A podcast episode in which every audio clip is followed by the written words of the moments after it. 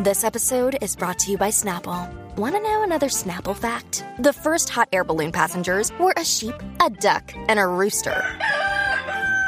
Ridiculous. Check out snapple.com to find ridiculously flavored Snapple near you.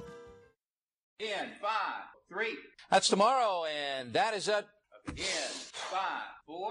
That's tomorrow, and that is it for us today. And we will leave you with a. I can't do it. We'll do it live. Okay. No. We'll do it live. Fuck it. Do it live. I can. I'll write it, and we'll do it live. Nick, this thing sucks. Five, four, three. End of days. The freedom of speech is being taken away. What do you think happens to someone after they die? Um, like, do you believe in heaven? I never did. But all I think of after life,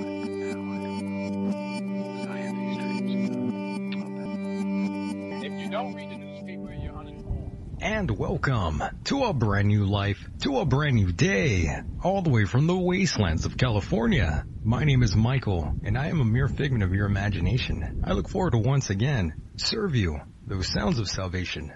First time listeners, turn on, tune in, and drop out. This is a different kind of show, a place where you don't feel so alone. Let us chase away the light no matter what you at home choose to believe. I do admire you for your curiosity live and direct right now on the TuneIn radio app. Search End of Days and you'll find the 24-7 network. My guest this evening is Leo Zagami. He is a writer and researcher who wrote a popular blog between 2006 and 2008 concerning his direct involvement with the New World Order and secret societies connected to it. His blog gained attention from people such as David Icke for its accurate, fully documented, groundbreaking inside information. Once again, thank you, ladies and gentlemen, for allowing me into your hearts and into your minds. Here we are again on a night like this. Welcome back to another dose of the Michael Decon program. Tonight will be fun. Always an honor and pleasure to be here. Thank you to everyone listening right now. Really appreciate that. Now, let's get down to brass tacks. I believe my guest is already waiting. Leo, how? Hello. Oh, there you are. Leo, what's going on? Everything fine? I can hear you loud and clear. Uh, Thank you for having me on. Ah, perfect. I'm glad you could hear me. Yep. uh, I mean, are we on the air now or not? Uh, when are we going on the air? Oh, yes, we are already on the air. Okay. Okay, great. So I'm looking forward to uh, see what kind of uh, topics you want to bring uh, up uh, today in your show. I see that you are mostly focused on the New World Order and the various developments uh, in the satanic realm. Oh, yes. But uh, please uh, forward me any question you have, uh, and of course I was also remind your listeners that if uh, they want to follow up on whatever is said today, they can uh, read my books uh, that you can find uh, on Bar- at Barnes Noble or on, on Amazon. Uh, Leo Zagami, Leo Lyon Zagami, the Confessions, and also Pope Francis, the Last Pope. And um, these are all four books in Right. English language that uh, have now uh, basically prepared uh, the ground for the Invisible Master, which will be my fifth book in the English language coming out uh, um, in October of this year. So I'm looking forward Yes. to also be able to talk a bit about that book which is upcoming. Yes. But uh, any Mhm. questions you have, please uh, let me know. Yeah, let's talk about all of that. You are, of course, the author of many great books. You have a lot of good books, actually. I, I also understand you were born into a very interesting family. I thought we could sort of just go back to your roots quickly here, since I believe you have lived a very interesting life, my friend. Well, yes, I mean, it's been um, overall interesting experience to join uh, this, uh, let's say, day and age with my present body in this embodiment. Know, I was born into a family that, of course, had some uh, specific connections to what uh, is uh, often described as the New World Order, and uh, I will say most of all uh, important connections with the elite and the aristocracy. So I was uh, somehow privileged to uh, get in contact with uh, these important uh, Right. uh, institutions like Freemasonry or also the Illuminati that uh, somehow uh, are inaccessible to certain levels by the ordinary folk. Though I must say that you can join, of course, your average uh, Masonic lodge anywhere in the US. So it depends what kind of Freemasonry or what kind of Illuminati, because uh, these Right. days, uh, uh, in, uh, since I actually started my expose of uh, my own experience uh, within this group of people we define as the Illuminati, but they are a vast network of secret society that intermingle with each other and that go back hundreds, if not thousands of years. Well, uh, I mean, this is, uh, for me, this uh, moment of time in history, very important to be here and be able to give a real idea of what the Illuminati really are instead of the myth surrounding the Illuminati, which of course is a great myth. I mean, a lot of things are said. Some of them are true, some of them are not. But uh, also because uh, the problem sometimes is that people define the Illuminati as only the order of Adam Weishaupt, the Bavarian Illuminati, instead than then uh, picking up on the larger context because already um, 150 years ago some authors uh, like Stanislao de Guaita talked about the Illuminati as a more wide range of secret societies within the Western initiatic system and so not restricted only to Adam Weishaupt, and that actually went back a long way before Adam Weishaupt. And we know also uh, all the implications uh, that uh, connect uh, societies like the Rosicrucians with Freemasonry or uh, the Jesuits, uh, which Right. also play an important role in all this because they are the uh, the spies of the Vatican, the magicians of the Vatican, the scientists of the Vatican. So my life was uh, of being brought up in a traditional Catholic background amongst two parents of uh, different nationalities because my father Sicilian, my mother English, British, uh, related to the Queen, my father to the Sicilian nobility and they both got married. My grandfather, of course, was very happy. He was uh, himself a senator of the monarchic party. So, I mean, for a senator who, who after Italy abandoned the republic was actually a senator of the monarchic party to, to, uh, let's say, get his uh, son to marry with my mother, uh, who was related to the queen, it was a big thing. They got married in,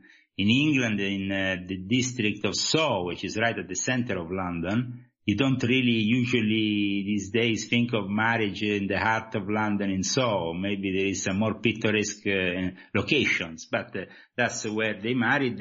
And my father, uh, um, a young psychiatrist, uh, then went to Switzerland various years, uh, and he worked very much uh, on on studying uh, the works of Carl Gustav Jung and also working closely with his uh, main collaborator who was uh, Meier. So I mean the background which I had was very vast. My grandmother from my mother's side instead was involved with Fellini and Zeffirelli and working in the cinema business uh, and before that in the intelligence and the, and in, during the war she was in charge of cryptography between uh, uh, Churchill and Roosevelt, I mean, at the height of one of the most epic moments of history, to be actually in charge of their communications meant to be a very powerful individual for sure. Right. Uh, I will say that um, overall, uh, my life was not ordinary and I was acquainted with a non-ordinary reality, but it was very difficult for me since 2006 uh, being able to then um, let's say, depict this reality and to uh, portray for the profane individual, the man from the street who doesn't know that certain things can happen. And that means that you have to be very careful how you uh, start also uh, an adventure that you don't know where it will end because you are really, let's say, turning your back on your roots and uh, on the protection of certain individuals when you uh, make certain things public. So my experience was not so positive the first few years of me coming out uh, of this uh, uh, closet of lies, of uh, deception, of secret society, intelligence services, ex-Cold War assets, like the P2 members, people from the Monte Carlo Lodge, the Priory of Sion, and many other elements in all this uh, that, uh, of course, where when I came out at the beginning with my small blog in 2006, I was lucky enough that it was picked up by people like David Icke. Yeah. So my dear friend Greg Szymanski, who is a journalist who used to work in Rome, and so he had an experience uh, in Rome talking about the Jesuits, the Vatican for a long time. He knew that I was uh, talking the truth, and he found a lot of substance in what I was saying, so he gave me credit. Uh, I mentioned David Icke, but of course David Icke had a different uh, impression of reality in my eyes, but he definitely gave me a hand uh, to, uh, because he was a pioneer in what he did. That- he might true. not, uh, uh, you know, be completely 100% in tune with his uh, reptilian theory, but of course that then was also modified, as you know, during the course of time. Yes. Are, are you still in contact with David, by the way? No, I was never really in direct contact with David. We always collaborated uh, uh, through other people. Uh, Of course, uh, I worked with Chris Everard with Enigma TV. He also worked with Chris Everard. I still collaborate with Chris Everard. Uh, and of course, uh, uh, but I never really had a direct contact with David Icke because I came out in a completely different, I mean, I came, into the open from a completely different category of people, you see. David was somebody who picked up on me, but I wasn't coming out from that background of maybe being uh, critical towards the new world. No, I was coming out from inside the heart of the new world order and David just picked up on certain articles and certain things that I put on my blog, which actually then got, uh, got closed down by the, it was Squarespace at the time that gave Yes. me this, uh, this problem. And then we transferred it to Italy and then we had to retransfer it in America. There was a lot of uh, moving around of uh, my websites till at a certain point between 2008 and 2009, I decided that the main way to really get serious about uh, getting this information out was through my books.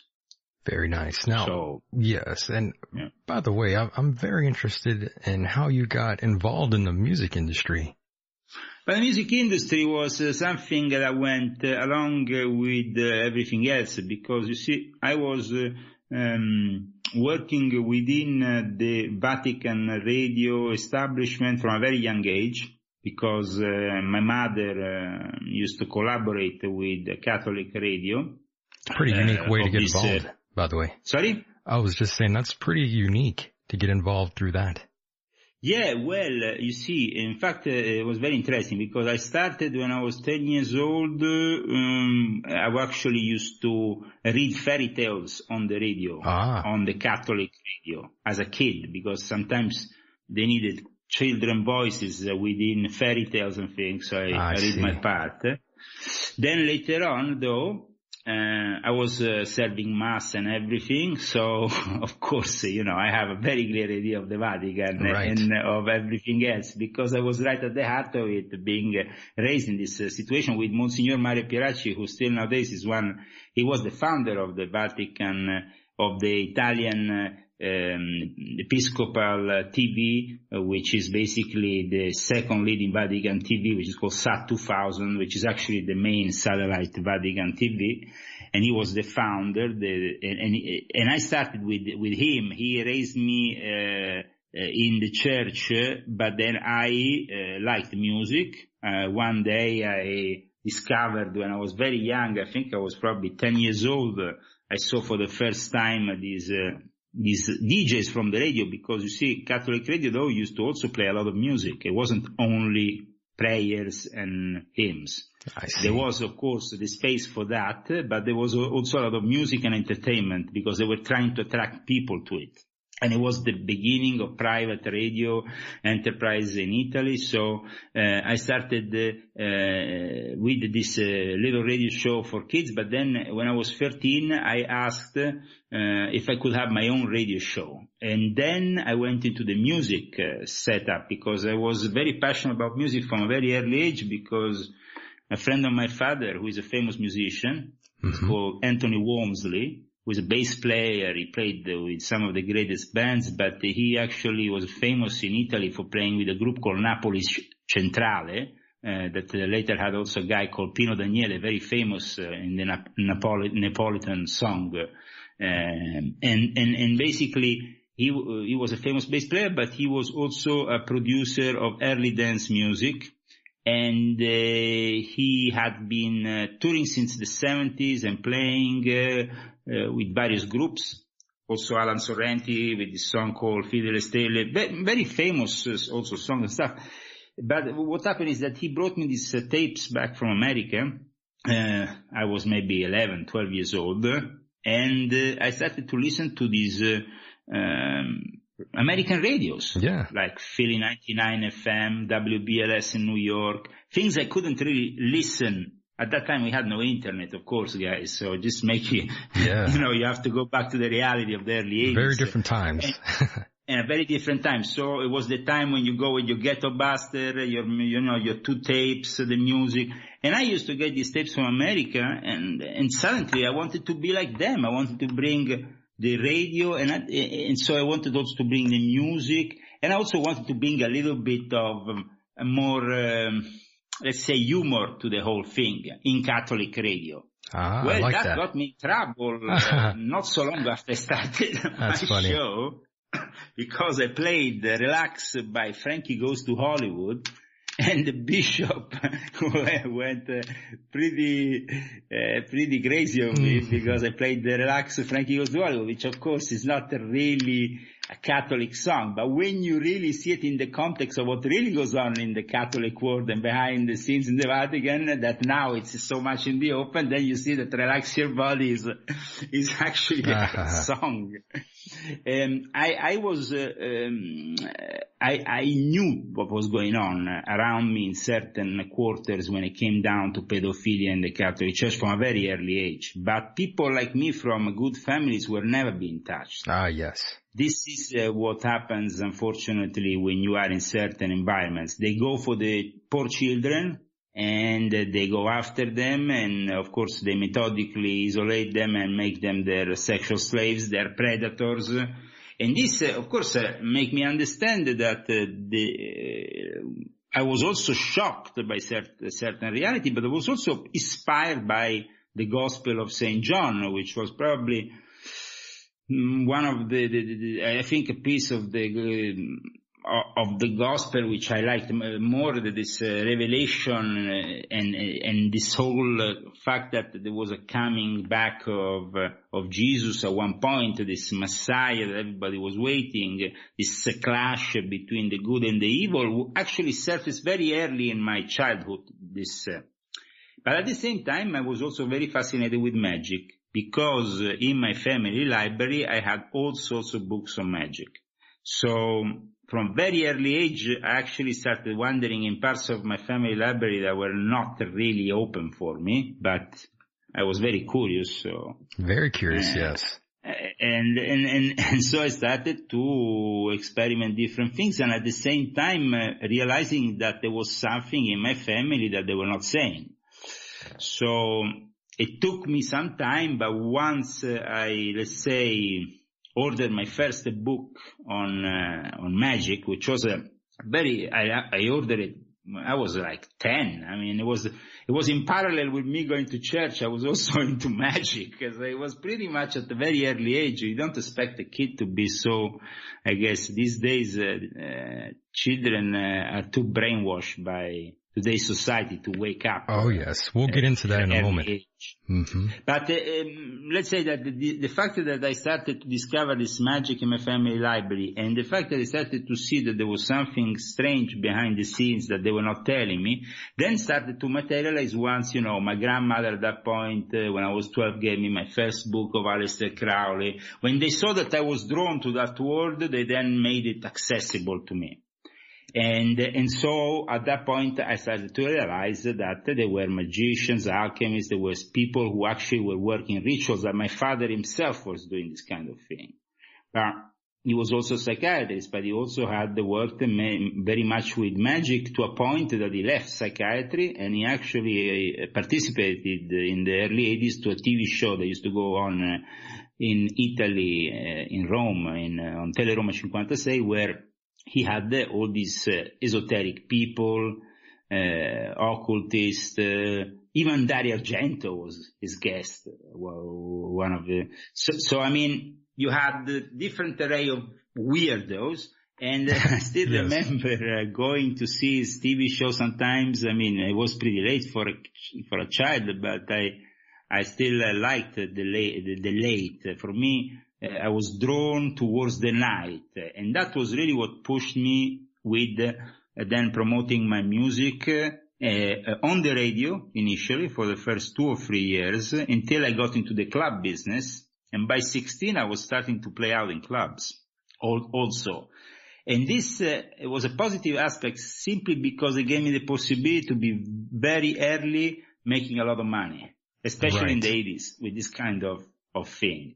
And also because of the connections I had, my grandmother put me in this top club where I had people like Rolling Stones coming to dance, Mick Hucknall from Simply Red and Style Council dancing around. I was just put in the middle of the elite there, you know? And I started to see more and more things because my grandmother collaborated with William Burroughs, Brion Gysin, and so there was also around Genesis P-Orridge, uh, from the Temple of Psychic Youth, who was himself a friend of Anton LaVey. So I got immediately right into the heart of the problem from a very early, very early age. Oh yes. It, well, it's better to be weird than normal, I always say. I know, absolutely. I think also that it just goes along with uh, the family history. I mean, if you go and see my family background, uh, uh, I can uh, go back to the time of Macbeth as my ancestor. So, I mean, the fact that uh, you can go back for hundreds of years and see that there is a lot of people and they're all quite mad as hatters, quite out of it, all of them eccentrics. But of course, uh, now the situation is very different. We are in the year 2018. The occult elite has implemented this obscure time for mankind in which we are suffering from uh, this mondialism, which is also slash communism, destroying the soul of the people. It's a Nazi fascism, uh, communism altogether. These ideologies are all part of uh, things that came out of experiments in lodges. And now they are showing their last evil cult, which is technocracy, so artificial intelligence and the will for them to go to the next level and microchip humanity. So the, the, the, the, fact that uh, now the, the occult elite is implementing all this in front of our eyes uh, uh, has finally wake up a lot of people to what I also said at the beginning of my adventure on the internet uh, in 2006 when I decided to bring out this information. Remember that it wasn't just me going and opening a blog. It didn't work out like Right. this. It was a decision that took a long time because when you become a whistleblower, then sooner or later you're going to get in serious trouble. And that happened with me because then I was arrested in Norway Oh for espionage. I, w- I was just going to ask you that you had a very eventful 2008. Yes, I mean, 10 years ago I was in a very different situation from now. While in the last 10 years I've been uh, basically focusing on my books. I published around uh, 20 books worldwide, six in Japan, uh, now four in America. The fifth one is coming out. Then I published eight or nine books in Italy. I published a lot of books and I dedicated myself to talk about what happened previously because my life was very eventful previously and at time very daring and very risky business because I mean, thank God I'm still here to tell you the story. Uh, what happened in 2008 uh, was uh, hell on earth for me. I mean, Oh, yes. everything, it was, it was just a, a series of events that kept on, uh, I, uh, as I said, I started in 2006 with this uh, blog. This blog, of course, must have upset some very powerful people Yeah. because they were capable of sending me both the police and the intelligence service to arrest me in my house without even the judge still giving them the, and they actually had to put me in a car going around for like half an hour around the house waiting for the judge to put the seal, the, the, the approval Yes. stamp. mhm. And, and, and, and this is quite unusual. I mean, it's actually legal. But, and the Norwegian police should be, you know, like proper police. You are in, you know, you're not in Africa. You're not, uh, uh, in what, you know, Trump calls shithole countries. Yes. I mean, you are in Norway, which is actually one of the countries that, uh, you know, even Trump says is great. But instead, it's not that great. I lived there a few, a few years and I noticed that there was uh, a country heavily brainwashed by the Clinton Foundation, by George Soros, by the Democrats who had completely taken by, uh, you know, have basically used for the last 50 to 60 years Scandinavia as, as just an experimental ground for the various, uh, let's say social experiments that they can have. And, um, but, but, but it was very, yeah, it was a very eventful 2008. I gave, first of all, just before, uh, just at the, at the beginning of it, uh, uh, it started when I, when I went to the next level, I think with, uh, you know, I wasn't anymore only a blogger. I came out with that interview with Project Camelot and that really upset some, some very powerful people because uh, the interview with Project Camelot, uh, now people see it, uh, there's still some, you know, some YouTube channels who, who have some very bad copies, I must say, of it because it was already bad to start with because the original one was actually confiscated when they went back to the US. They had done a backup copy with another camera. They had brought various cameras and, and some of the footage was confiscated when they went back into the US. Their car was broke into after they, uh, even before they arrived at my place that time.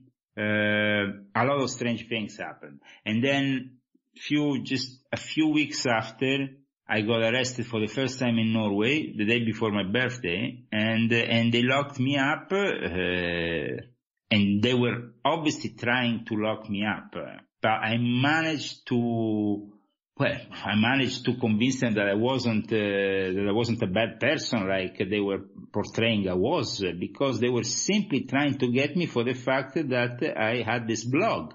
When I was into the car, the Norwegian police clearly said it. You have, you have this blog, you have to close it down. I mean, it was like a threat. They threatened me directly and they had already threatened me a few months earlier, coming to my house uh, in front of my ex-wife and the kids and everything. So I think that all this uh, was very heavy Yeah, uh, situation that developed uh, right from the beginning uh, of the blog, which was at the end of 2006 when they started to, when they came and threatened me, then they continue harassing me into 2007. And then we got basically into 2008 that uh, my now ex-wife uh, went away with my son that I never saw again. And then I was accused uh, later on uh, when I tried to see him of espionage, arrested, and uh, and basically I had to flee Norway at one point because otherwise uh, I will uh, have a very bad time in their prison cells. My goodness. And it was a very bad time. The, the, the small time I spent in isolation in prison in Norway was not very good. It was a very terrible situation.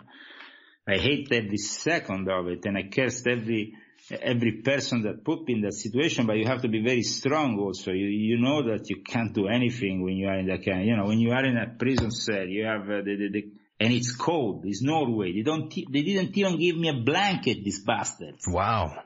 That's awful. So it was freezing in the cold, um, with the lights on and always a clock in front. They put you in Norway in this prison. So you have a big clock you can see on top that so that when you see the time, time never goes by. If you don't have the time, the clock in front of you, it's better, no? They put it Yeah. on purpose. So you have the sense that time is so slow, you know? So, and of course, eh, it's a simple, uh, it's just a usual prison cell with the toilet in the there and the usual, I mean, it's terrible. I mean, it's, Yeah. it, it is isolation and every hour you have the prison guard, you know. But then I um, had a revelation when I thought they are looking into my computers and stuff. They're trying to find some kind of accusation, which later on arrived because a few months later they rearrested me and when I went to try to see my son, and uh, at that point I was accused of espionage full on and I had to flee Norway. But in between all this, I also managed to come to the US for a few months. Uh, when I went around the US in 2008, uh, I also experienced a lot of uh, crazy adventures, I must say. Good times. So it was, uh, yeah, well, I mean, I had uh, for, forecasted uh, earlier on in the interview, Project Camelot, that uh, of course uh, Obama will be the president, and Obama became the president. But it wasn't, a, uh, you know, because it was a good thing. Simply because I knew about it. Because I knew that the New World Order was pushing for that kind of agenda, which they're still trying to implement in defiance of Donald Trump. But I mean, we are now in front of a very different situation from 10 years ago, for me at least personally. The world has gone worse and worse because unfortunately those things that I had predicted came into fruition. And so it's obvious that these things uh, are shocking for a lot of people, but not for the people who follow me for many years. I mean, when I, in 2006, 2007, uh, started to say what was happening in the Vatican, the Vatican pedophilia network, uh, the Pope being close to certain pedophiles, himself being involved to certain this and that. I mean, people were shocked. Nowadays, we don't understand that because so many scandals daily being served by the Catholic Church to a world audience, we become kind of immune to the whole thing. Oh, it's like, yes. okay. but 10 years ago, it was shocking. And of course, you know, we were creating waves with this kind of information uh, in the alternative media. I'm happy that I've done this. It's not that I, my choice. I regret doing this uh, uh, doing what I did. But I mean, it, it, it, took some courage and also I paid the consequences. So, yes, I mean, did. nobody can say I didn't pay the consequences. Yeah, that, that was a very eventful 2008 for you. And back to the Vatican quickly here. Um, as of late, well, not even as of late, for, for years, they've taken lots of heat. Like you were saying, scandal after scandal, child trafficking, and of course, many of the priests have been protected. But, well, that, uh, yeah, I mean, my idea when I, when I got persecuted in Norway was to go to America, then I went back to Norway, then I saw that maybe going back to Rome was the best solution and actually to go right into the heart of the enemy, which is the Vatican. So I placed myself in an area called San Giovanni, in front of San Giovanni in Laterano, which is the older, the mother church of all churches, which basically used to be the Vatican before St. Peter's. And I had a, I, I just uh, had a family flat uh, that uh, was, was brought not so long before that. and I, I was able to stay there for a whole year and basically be able to re, um, reach in the heart of the Vatican that information, which of course, uh, you know, after 15 years abroad, uh, you lose touch maybe, though I still had a lot of informants. I used to go to the lodge in Monte Carlo. I had mm-hmm. my informants in Freemasons. But the fact that I was actually there gave me the opportunity to go right back into the heart of the Vatican and also try to see uh, if I could uh, get not only other information, but also maybe change things, you know, change. I was really believing at some point I could maybe influence this, uh, this whole thing. That's where, when, when, when I had the brief collaboration with Princess Kaoru and the Vatican, uh, we brought her to the Vatican and, uh, the Vatican contacted me at one point very clearly stating this. If I stop the publication of my books in Italy, I could get money from them. And I could get uh, not only money, but I could get a very comfortable life. I will get a knighthood title and all this rubbish. They, actually, I could become Grand Master even of a knighthood order that they presided over. They try to buy you. And uh, they tried to buy me, yeah, yeah. I, mean, I, of course, uh, I pretended for a few months while I was preparing the books that I accepted yeah. because I didn't want to be murdered in the process. I, I don't blame you. And, and so I was very clever to do that, I guess, because yeah. I really mingled so close to the enemy right, right, I remember until like 20 days, 10 days before the publication of the books. Then I remember there was the publication of the first volume of my confessions in Italy, which they started with only one edition, you know, like a thousand copies. Uh, I think the publisher himself didn't really believe. Though in Japan it had been already a big success and it sold several thousand copies. I already had sold something like 30, 40,000 books in Japan. what happened was that in Italy the situation was this was my first book. And I came out with this first book and a lot of the people that were my friends the day before, the day after were not my friends.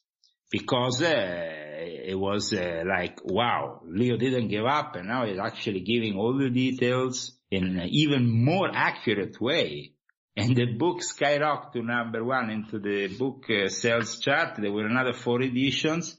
And so at that point, I had already prepared the other two books to follow and I was able to bypass all the censorship. You see, this actually worked a lot better initially than the internet because they were not able to censor these books. Actually, they had a very wide distribution and success.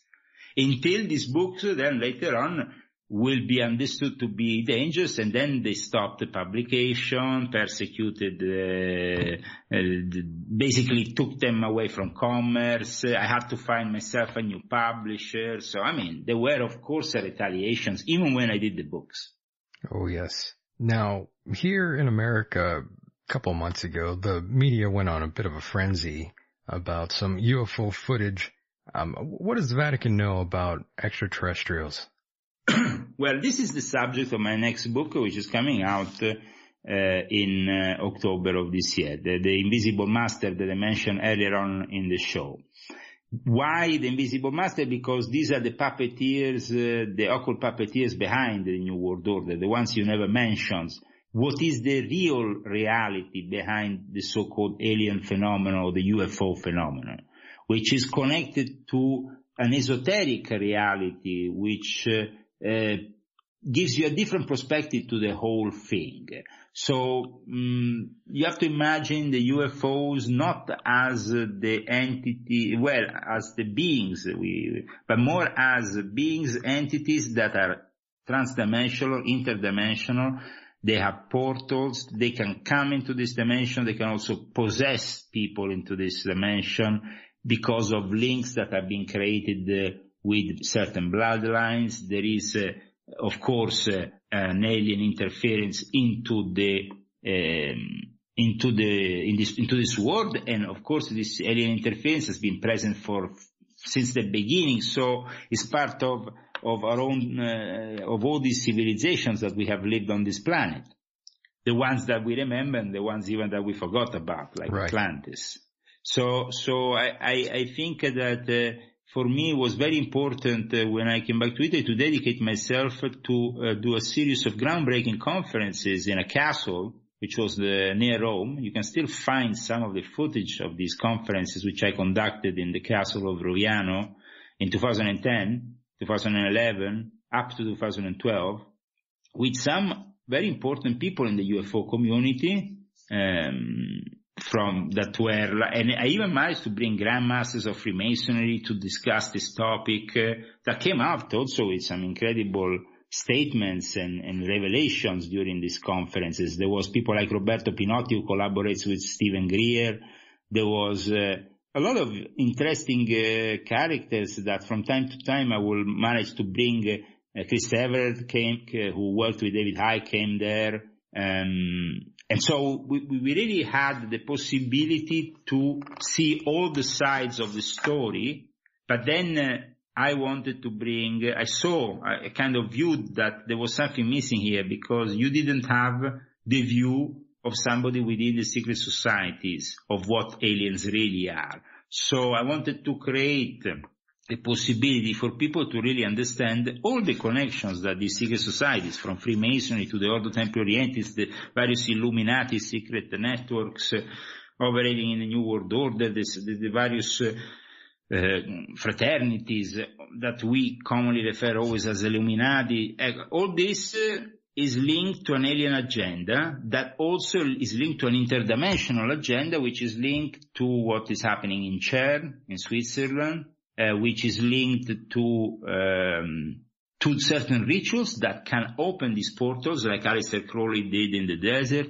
All these things, for the first time, I put in a book to really show that the reality is very different, that we are in front of a subject that is uh, it's somehow misunderstood for because it is very complex, of course, yeah. and uh, because this link that certain um, secret societies operating within the Illuminati network had with these beings has been for thousands of years. So also their way of communicating, evoking them, interacting with them, and also making sure that they are working on their behalf on certain things.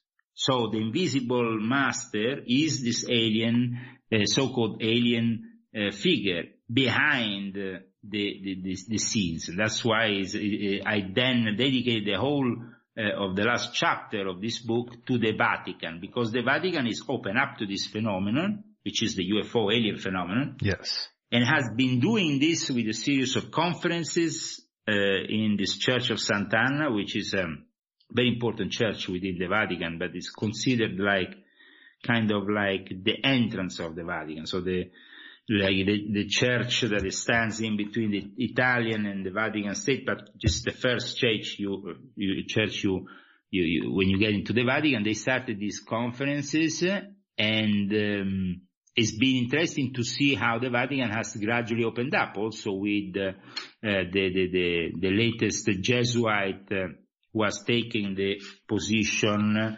of uh, uh, the Specula Vaticana, head of the Specula Vaticana, because the Jesuits are in charge of the astronomical laboratory, of the astronomical observatories. They're in charge of monitoring the UFO phenomenon. And when I asked them why they were in charge of this phenomenon, they said because it's directly linked to the prophecies. That's really interesting. So, this was a confirmation which was given to me by an agent of the Jesuits uh, who is a guy who works officially for the Vatican, who Pope uh, John Paul II used to call the man of the Holy Spirit. It's called Antonio Montuoro, Antonio Leonardo Montuoro. And so when he confirmed me that, I understood I was absolutely right about everything that I had been doing because it was very important that I explained that uh, entities like jinn, demons, and so a demonic reality is totally connected to the alien reality, and so it's also very dangerous for humanity to start uh, dealing with these uh, with these entities that have, of course, completely now uh, invaded our dimension and control the reality through technology because they are filtering this technology to us uh, in a way that uh, they can then use it to manipulate our reality. They are basically controlling us very easily. We think that we are subject to some kind of maybe, you know, uh, announcement that there is an arrival of aliens, but they are basically always been here and they are now controlling us more than ever because the technology that we are using is coming from them and so they control it. And when is this book coming out, by the way? The book is coming out in the fall. The book is uh, called The Invisible Master on CCC publishing, which is uh, this uh, publishing company that has uh, courageously brought out my books in the US, uh, which is based in San Francisco. And Invisible Master is the, as I said, the last of the five books of this that I do in the English language for this publisher that has given me the possibility, also thank to common friends like Sean Stone, the son of Oliver Stone, to be able to translate these books and make them available into the English language, which was deemed very important. When I uh, came to the US the last time in 2014, um, what happened was very interesting because I stayed there for like three months uh, in uh, in Los Angeles and um, meeting with several people in Hollywood I saw that there was a great interest in my work from very important people, also key people in the industry and so on, because a lot of them understood what was coming to them soon, because uh, we knew that there was uh, pedophilia, satanism, cannibalism in Hollywood. And, uh, and, you know, there were certain people, let's say, good people, like Oliver Stone, but uh, his son, and other good people in Hollywood, because there is also good people in Hollywood. It's not all democratic scam, well, I will not say it's not a political thing, it's satanic scam. You can call it whatever you want, but it's basically satanic.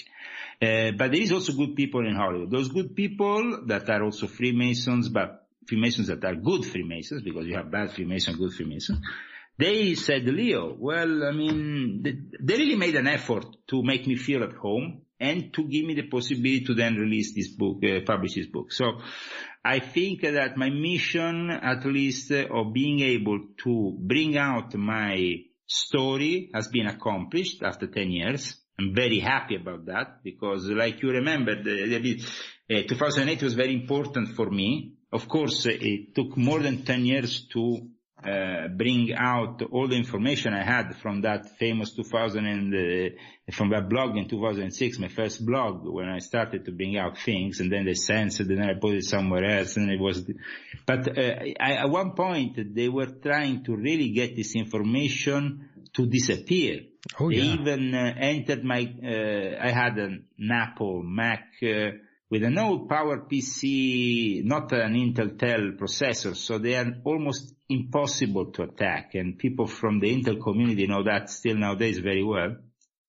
And uh, they managed to get my hard disk to literally go on fire one day from a distance to blow the information I had in it. Wow. Yeah. um, So in 2008, they they really tried to break you there. Well, they tried, but I was resilient. I managed, for example, to save that uh, that uh, hard disk, uh, and through a friend of mine who was an Apple developer, to actually uh, get it saved, uh, and led to to saving a lot of the information that then became key information in my confession series. Um, so I can say that then 2009, uh, later, I say 2008 was also a good year uh, in some ways when I when I kind of uh, was able to go back to Italy because uh, I think that in the end, after 15 years abroad, coming back to Italy and close to the Vatican in this moment of time was very important for me because uh, I also managed to uh, relaunch myself completely in a different way in Italy where I was known as a record producer, of course, as a DJ at a national level. I was very famous, yes, but I was not known as uh, I, having said that, I had worked in the 80s as a journalist, and since the 80s, I also in the 90s, uh, because when I started the radio later on, I went into journalism also. Uh, parallel to my DJing and my record production, I was always uh, uh, collaborating with a famous Italian journalist called Dino D'Arcangelo, who now unfortunately is not with us anymore, worked for La Repubblica. And so he teach me really uh, the, the basis of journalism I went into uh, gradually more and more into the inter- I, I even used to read the news for the radio at one point uh, on uh, in the 80s you know when I was into involved into the radio so I, I mean I, I had a basis as a, as a journalist and I wanted to develop it as an investigative journalist based on my own experiences. This Right. was a very particular kind of experiment, let me tell you, because it's not like, you know, so when I launched this uh, blog in 2006, it had been planned for several years since 2003, because it was from 2003 that I started to see that there was a growing uh, need for me uh, fighting this war. And I tell you, one of the most inspiring moments was when Alex Jones went into the Bohemian Grove.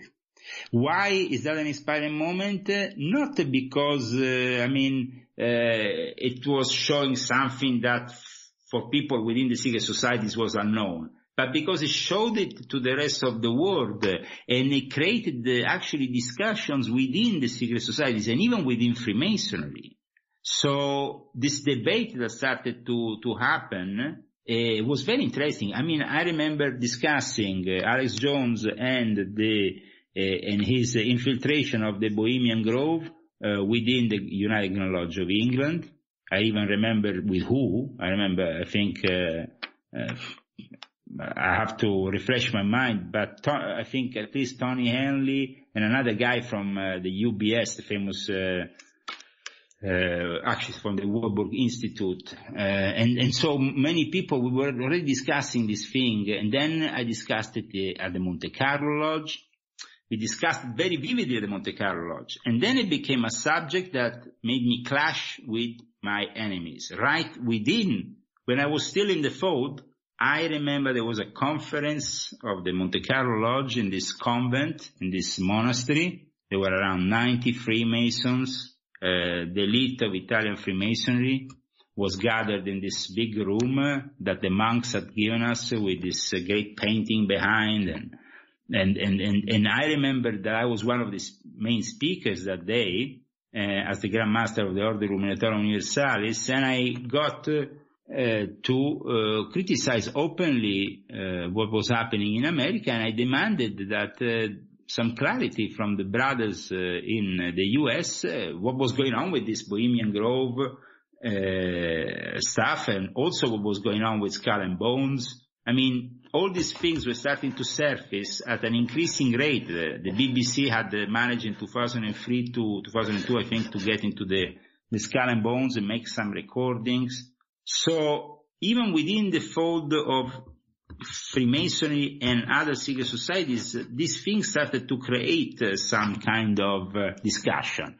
And I felt the need for me to um, come out of the fold and then denounce it and, and make uh, sure that I could give my own um, clarity to this uh, topic, which I think was important because I gave the insider's view before anybody else. Nowadays, you go on the internet, I see every day new Illuminati, whistleblowers, uh, insiders, uh, but I think that you have to judge all these people after by the results uh, of their information, if it is accurate or not, and if they're bringing documents in, that are verifiable photos. This is what I, this is what my enemies disliked of me, that I was bringing evidence, and this evidence was pretty dangerous. Yeah, what a, what a weird place, by the way. To do what? Sorry. Oh, the, the Bohemian Grove. I'm just saying it's a Ah, the very yeah, odd no, place. the- in 2008 always, and we go back to 2008 like it's the year that it all happened then. Golden year. the year of Leo Zagami. in 2008, which is also the year I met my future wife, by the way. So, I mean, it's been 10 years that I actually kind of intercepted there once. we, we met after my visit in Colorado, where I actually met a high priest of the Bohemian Grove. And this was, uh, then, uh, is something I talked about in volume one of my confessions. I don't know if you read about it. Yes, I, I read your that book actually. Uh, so I guess that uh, in volume one of my confessions, I, I, I discussed my experience into the house of the high priest of the, one of the high priests of the Bohemian Grove. It was pretty scary. I mean, at one point I didn't know if I would come out alive from there, but, but, uh, yeah, it was a pretty far out experience when I understood that the Bohemian Grove is nothing compared to what these people get uh, behind closed doors. I mean, Oh, yes. there is, uh, yeah, I mean, the high priest of the Bohemian Grove uh, was also a member of uh, one of the most infamous witches covens in Great Britain and uh, of the secret society called Witches, uh, sorry, Cultus Sabbati, which is one of the most satanic societies. That's correct. So I mean, it it, it was uh, I mean an experience to, to to to be in his house because I saw with my own eyes what is considered the second largest occult library in the U.S. It was enormous. It was incredible. The rarity of the books, the extent of the work, and all this in a place called Loveland in uh, near, I mean, in, in Colorado, uh, and near Fort Collins. I mean, it's just nobody will think that you have an occult library there, you know, in in, in somebody's uh, underground uh, setup. But, uh, but but I mean, was I was impressed with uh, also finding uh, a person that. Uh, this uh, occultist that recognized that at one point uh, maybe I wasn't on his, let's say, idea, but then he, he because they could have killed me definitely. Especially when I discovered that uh, this guy was linked to Nicolas Cage, that the whole thing was linked to the whole Hollywood elite and occult mafia over there, and that I was basically starting to put together the dots. So this was, uh, in a way, scary, I guess, for some people. Oh yeah, I I agree. It is a little bit scary. And how, what's your perspective on all the sexual scandals stemming from Hollywood currently going on?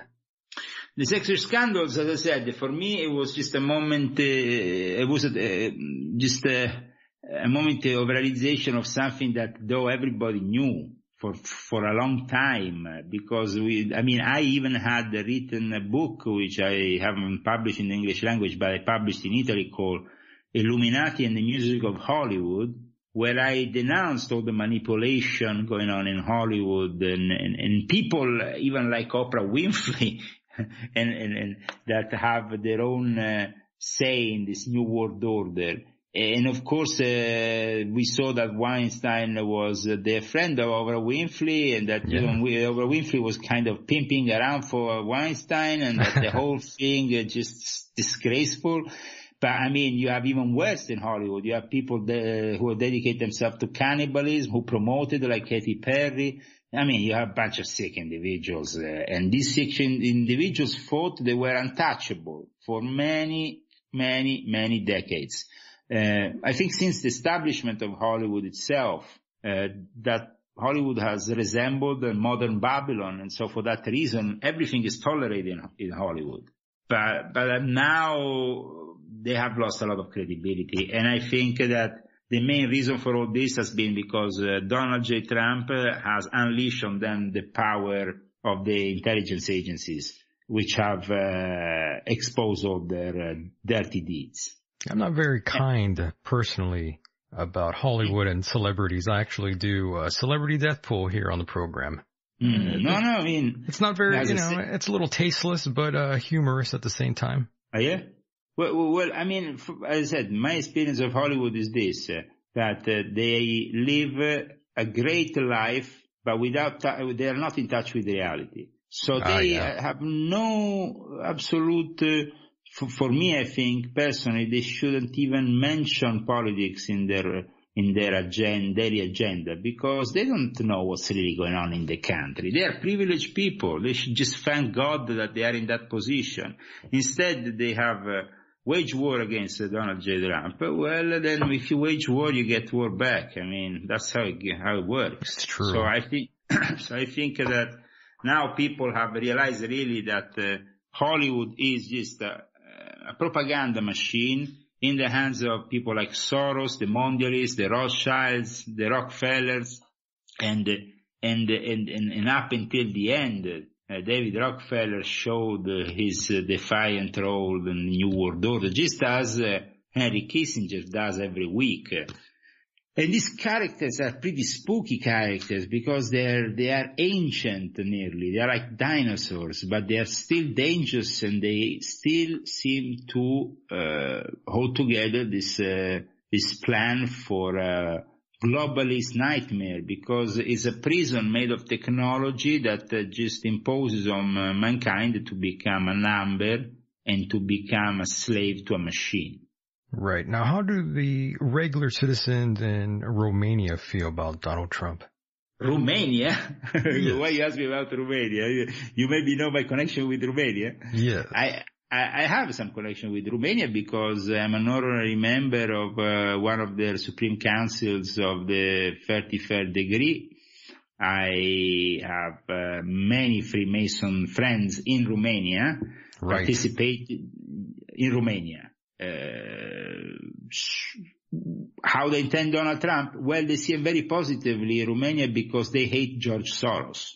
George Soros, as you know, is Hungarian Correct. and he has been promoting the um, stealing land that now is Romanian to bring it back to Hungary and so on. And so he's not really somebody who is very popular even in Romania. In Hungary, it's definitely not popular anymore in, Hungary. I mean, he's, he's, he's, getting more and more hated in his own, where he comes from, because they see the evil that he promotes every day. Um, the populations of Europe live on their own uh, skin every day. The manipulations of George Soros. When uh, just a few hours ago, I saw an article regarding Soros promoting uh, basically a counter Brexit operation, which uh, uh, aims to make the Brexit go back from the Brexit. So disintegrate the result of a great choice made by the British people. Why? Because it doesn't fit into the scheme of things of George Soros.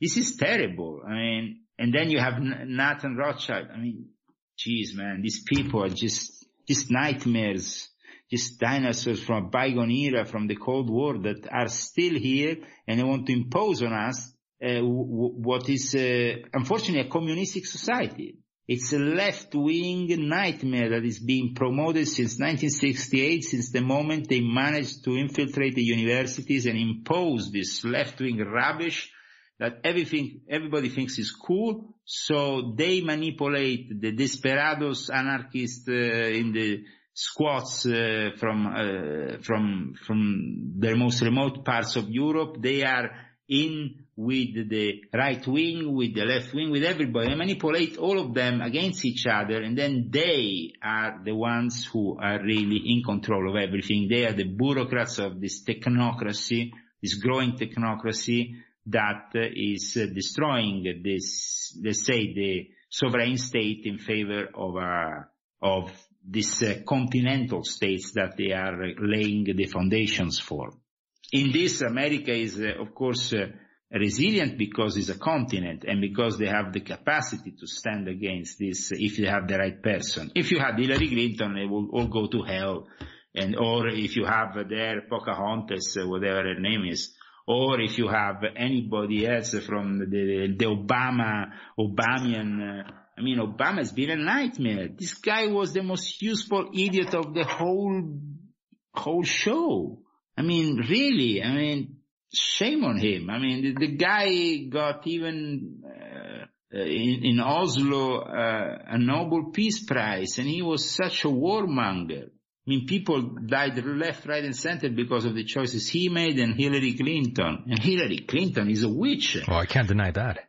So, I mean, uh, I mean, people might not like or dislike Donald J. Trump, but uh, he's the only one who is, because he's such a, I mean, he's a self-made man, billionaire, um, who has risked his own fortune over and over again and he has done it in a way that is is nearly on the border of being, you know, like uh, I mean, it's like really risky to do certain operations in the in the in, like the way he did it, but he did it in a fearless way, and in the end, it worked out because he reached the White House. And what he said in the in the, in the electoral campaign, he's actually manifesting. In my books, volume one, two, I uh, hardly mentioned Trump, if not the fact that he will probably arrive at the White House because they were published before and uh, start what the media will probably transform in the longest reality show ever, which is the case. Um, but then in volume three, which came out just uh, after his election,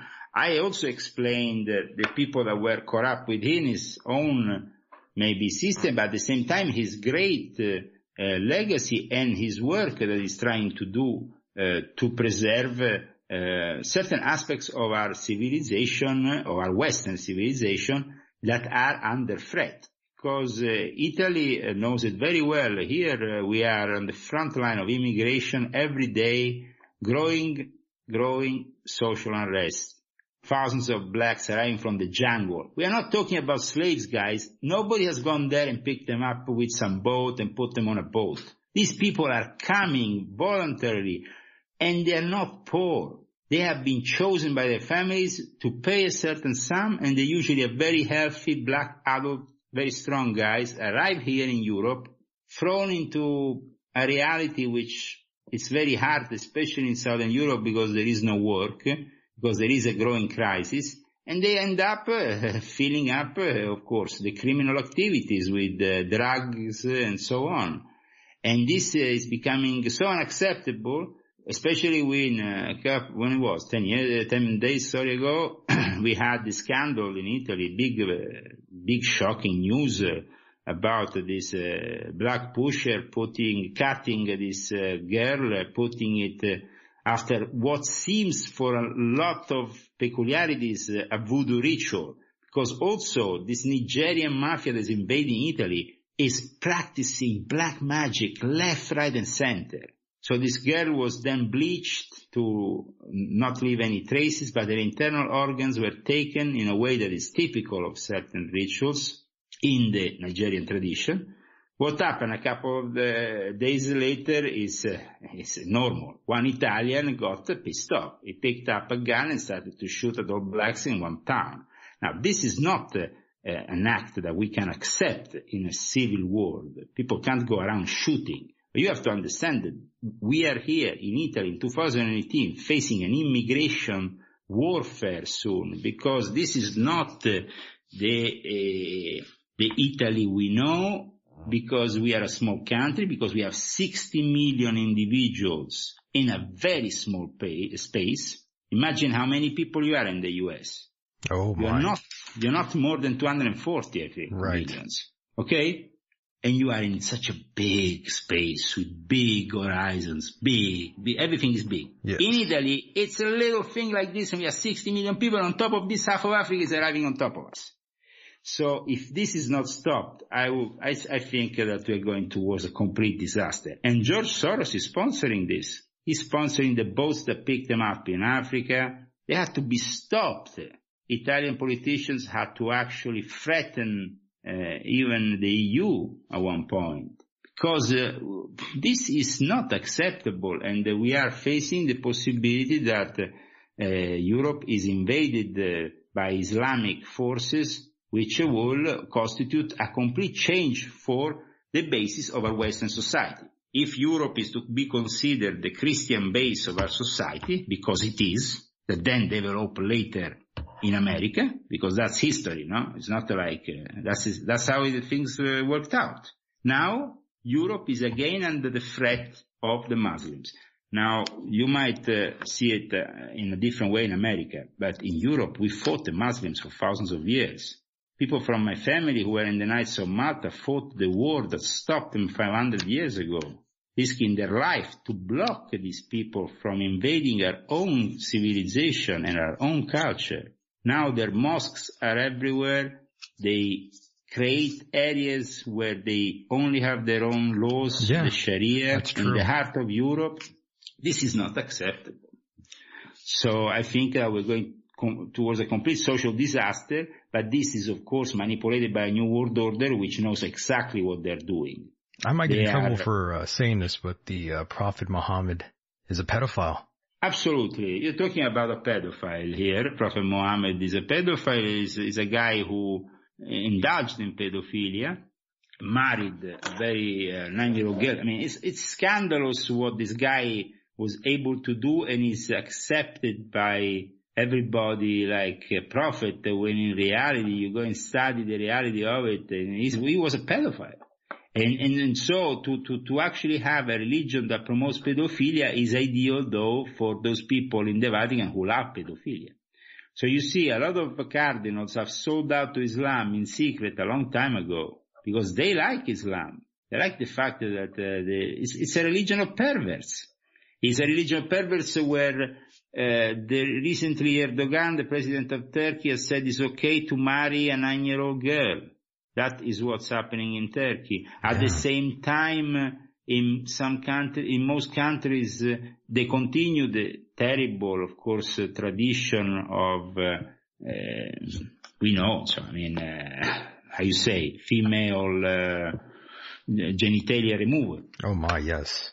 Uh, another And uh, at the same time, though, they condone, for example, anal intercourse before wedding because they have to stay virgin or I don't know what. I mean, there is some really far out beliefs of hypocrisy in the, in a world that like uh, that sees also the biggest perverts because uh, you just go to Saudi Arabia and they're all lined up. The princess of Saudi Arabia, a bunch of perverts. Oh yes. I agree So- 100% with that. And they are tolerated. Why they're tolerated? Because they give us oil. So I think that you see, the problem here is that we tolerate because in, ch- in, in exchange we have something. When Hollywood for years has promoted the tolerance toward the film director like Roman Polanski, who is a Satanist, who is a Satanist, but not uh, an hypothetical Satanist. He was there at the foundation of the Church of Satan with Anton LaVey and and and, and, of course he was active in Satanism, and he participated to raping a 13 year old girl in uh, in the way he did, um, and it's made acceptable because Hollywood wanted to promote this acceptance of pedophilia. Unfortunately, it's being pushed by these lobbies, very powerful, of very rich people who want to normalize the acceptance of this evil practice. Yes. Now, Leo, I, I did want to ask you about this since you are a controversial figure. You, you would agree with me on that, right? Of course, uh, I mean, everybody that says their own opinion without being censored these days is a controversial figure. Right. Uh, they try to censor, but at least in these shows like yours or others, I managed to say the truth and it's definitely not convenient. The problem now for me is to get my idea through to the mainstream because unfortunately they're making it impossible for me to reclaim my position, for example, here in Italy where I had, let's say after I came back in 2008, 2009, I had managed to uh, create also uh, regular appearances on TV in Italy and so on until of course they realized it was too dangerous. It, they took a few years to realize that because it was in 2000, at the end of 2013 that they realized that. But when they realized, they basically banned me from every TV or radio show in the country. Yes, and being a confer, uh, a controversial figure, uh, many people on the internet will of course go on the attack and uh, you, like many before you, of course, have been accused of being a CIA disinformation uh, agent. I myself have been accused of the same thing since 2014, which is ridiculous. Um, what do you say to those people who actually think that about you, Leo? I wish uh, they sent me a check in the mail. That's what I say. Yeah, it's it's it's it's interesting that people can think that. Of course, there is been contacts with intelli- the intelligence world. I mean, uh, I always talked about it in my books. I was quite open about uh, all the connections that I had with the intelligence community. But to actually say that I've been a, their own tool, well, I mean, at least that I know, no. Um, they, do they mind control me? I don't think so because uh, otherwise I would have uh, probably have done many different uh, idiotic things. Uh, uh, though I, I, must say that at one point uh, when in Italy the situation politically got very, very heavy, especially when I entered politics and I then was part of this pitchforks revolution that blockaded the country for two months and I was on TV and but not anymore as, let's say, an intellectual or a, somebody who wrote books. Uh, Suddenly I was also in the political arena, and that was not something they liked very much. Uh, and they poisoned me, they tried to manipulate uh, what I was saying, uh, they locked me up, it took me like two weeks to get out of this hell place where they locked me up. I had lawyers, three lawyers tried to get me out there. I mean, I had torture with these doctors playing me communist uh, hymns in the morning. It was, I mean, and wow. then, then, they said in front of my lawyer, we work for the Tavistock Institute. And that was the best part of it because I said, listen guys, if you say in front of my lawyer, I can put it on my next book. That was the only positive thing of, the, of this whole thing. But uh, the Tavistock Institute, which maybe some of your listeners will know, is a very dangerous place created in Great Britain to, uh, let's say, social engineer the whole of humanity in a way. It was the predecessor to what then became experiment in the MK Ultra and in the various projects of mind control and manipulation under the U.S. intelligence agencies. That that seems to never have gone away. It seems like the media and the internet, social media, all these places manipulate those who aren't aware of it. I believe 75 to 85% of the population here and probably outside of America are completely brainwashed, Leo. Yes, unfortunately that is due to the fact that the media are firmly in their hands, you see. So uh, brainwashing comes from uh, from the media, from the fact that the system is uh, is completely uh, rigged like compromised. yeah. But rigged. I mean, if you try to, uh, if you try to change things, you will see always this system is rigged, meaning that they have a way to get back to you and put things back into place like you never were there and you never said those things. And you are, you, of course, I created maybe stronger waves than others, but that's why at one point in uh, the beginning of 2014, before I then later came to America because I was desperate to just get away from all this. Uh, I got uh, the Italian Carabinieri, which is like the police, military police, to break into my house, uh, destroying the front door like I was a terrorist, breaking into like I don't know what, and, and, and treating me like such. that was something that I dislike of this whole thing. That they, they, they, in 2014, they tried once again to ruin my credibility and they managed to a certain extent for a limited period of time. Then I went to America where I have fortunately many friends. I went back to Italy and I courageously started again. But I even had to find a new publisher because uh, they had managed to even get, I had three different publishers and only one of them in the end managed to keep one of my books, even if there was sabotage left, right and center by the, co-author also. I mean, they, got close people to me to do things that I didn't think it was possible. It's, it's, it's terrible to see that they are up, you know, when you're up to, to, to, to people who can be really evil, but all the way, you know. Oh yes. Now Leo, we are coming to a close here on the uh, interview. I don't want to take up too much of your time, but I, I do want to ask you one other thing, and that's how do you want to be remembered when all of this is said and done? I want to be remembered as uh, the person who tried to uh, to do what uh, to follow the example. Another, let's say a person that follows the example of Christ in a way that maybe others have not. I have followed it uh, in the same way because I think that I renounced uh, like him in the desert to the riches and fame of having the material kingdom the moment in which I went against this great establishment. And I was very conscious of doing that decision. So I renounced to the, to the material power in that moment. But uh, I will maybe be remembered because uh, what I'm planting here are the seeds for uh, something that will last a long, a lot more than just the, the, materialistic construct that you have in front of you.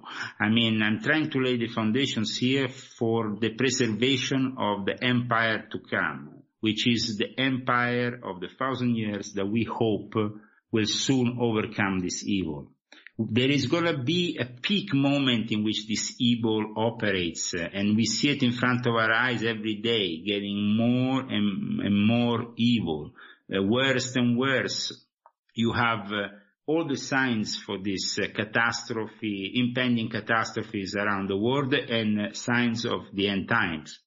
So i might some people say, ah, he's very messianic, very apocalyptic. Well, let me tell you, we are living in certain times that are unprecedented. And I'm glad that I live in these times. So if uh, you tell me how people should remember me, like uh, somebody who has been courageous enough to never, never accept a compromise with the enemy. Because the enemy has always offered the possibility of a compromise. I might have limited my terrestrial benefits in the sense that uh, I don't have the material wealth that usually is associated with people of my bloodline. Um, though I must thank God that I'm still in good health and then I have enough.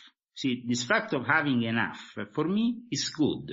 I mean, actually I live very well, a very good life compared to the poor people around the world. I'm still a privileged individual that little that I have is a lot more than what maybe a lot of ordinary folks have.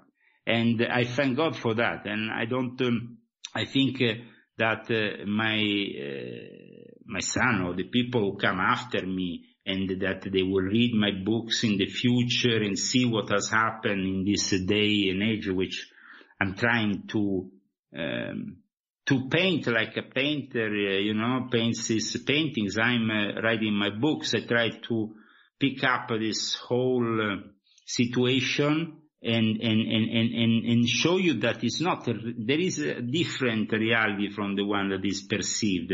Maybe there is another way of interpreting history. Uh, there is another reality that should be taken into serious consideration and that I'm sure in the future will be taken into much more serious consideration. Because I think a lot of things that now people are laughing of, uh, thinking they're topics that can just bring like some curiosity, like the alien topic we yeah. touched earlier on in the show, mm-hmm. or the fact that there is a new world order or these secret societies. Well, people tend to always uh, think of all this in front of a very uh, light scenario made of maybe uh, a bag of popcorn and a nice movie that uh, that is, is is about all these kind of things, but you're just watching a movie, so that's fine.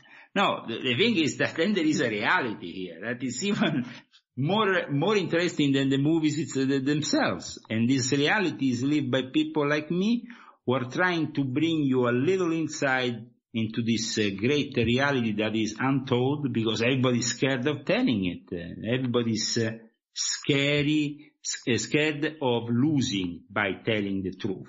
I have not been scared uh, of, of, telling the truth. So if I had to sentence in two phrase, in one phrase and two words, uh, what I, what I'm really trying to do, I'm trying to live by know the truth and the truth should set you free. And this uh, passage of the gospel is still my motto and is still the, the, the, what I'm living with and for. Very nice. Um, I think many people out there appreciate the fact that you never let them break your will, Leo. Yeah, no, the will has to be completely strong. The, the, it's, the, it's, the, it's the will that really makes uh, some great changes for humanity. Sometimes this um, this will can be brought to the most evil extent. Let's watch in the case of Adolf Hitler. Um, sometimes it can be brought to a good extent, uh, to a good uh, solution. Now, I, in my, you know, I, I still, uh, I am 48. I know, uh, maybe I'm halfway through my life. You're still a young guy, don't worry. Uh, still a young guy. But I think that uh, in the future, maybe things can change. Maybe we can live a better reality. Who knows? I will, I will hope for the whole of humanity that's the case. So I thank very much your listeners and everybody that has bothered with uh, listening my rants uh, over uh, all our past experiences, but it was a good experience to have this interview and I thank you very much for having me on your show. Clockwise, my friend. That's leozagami.com for those who want to check out further uh, work from our guest here. And of course, thank you. And I, I really appreciate the time you spend here. And we'll do it again in the near future, my friend. Thank you very much. Uh, all the best. Ciao, Mago. All right, Leo. Godspeed. Take care. And that, of course, was Leo Zagami, ladies and gentlemen. Great guest there. And of course, I want to inform you that I will be having another uh, show later on tonight here at, I believe, uh, 7 p.m. Don't miss that. Let me remind you that you can go back to michaeldecon.com to check out any previous show that you might have missed. This program completely depends on its listeners. That means you right there. Spread the word, be a friend, and share. And with that said, the world is a mysterious place, and life itself is a mystery. Until next time, good night everybody. in the hardest heart out. I'm not that way. I'm a Christian. Out of out of out of. You mentioned the Illuminati, yeah. We won't go into behind them, but the Illuminati certainly is part of the whole thing. The, the top members of the Illuminati are open worshippers. I could tell that all the mainstream media outlets were giving me like bullshit. Like you can just see it. It's clear. How appropriate. I wish I could be in that ring with Hogan right now. It's crazy. I had no idea this shit existed before 726. Oh, a Grammy. I like Grammy. I'm gonna keep you real. A lot of good content. A lot of, a lot of cool topic. You know, I, I feel, you know, fortunate to have an opportunity to speak to you guys tonight. You guys are, you guys are really big. Yeah, Mr. Rusev. That son of a bitch. I, I like that, man. It's, it's the simplest shit. You go in there, you see the bartender, you wear all the practice down there, barbell, you know, you're comfortable.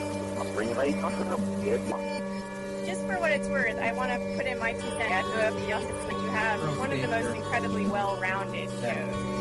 Um, other than 22 years old, still a virgin. Guess what, motherfucker?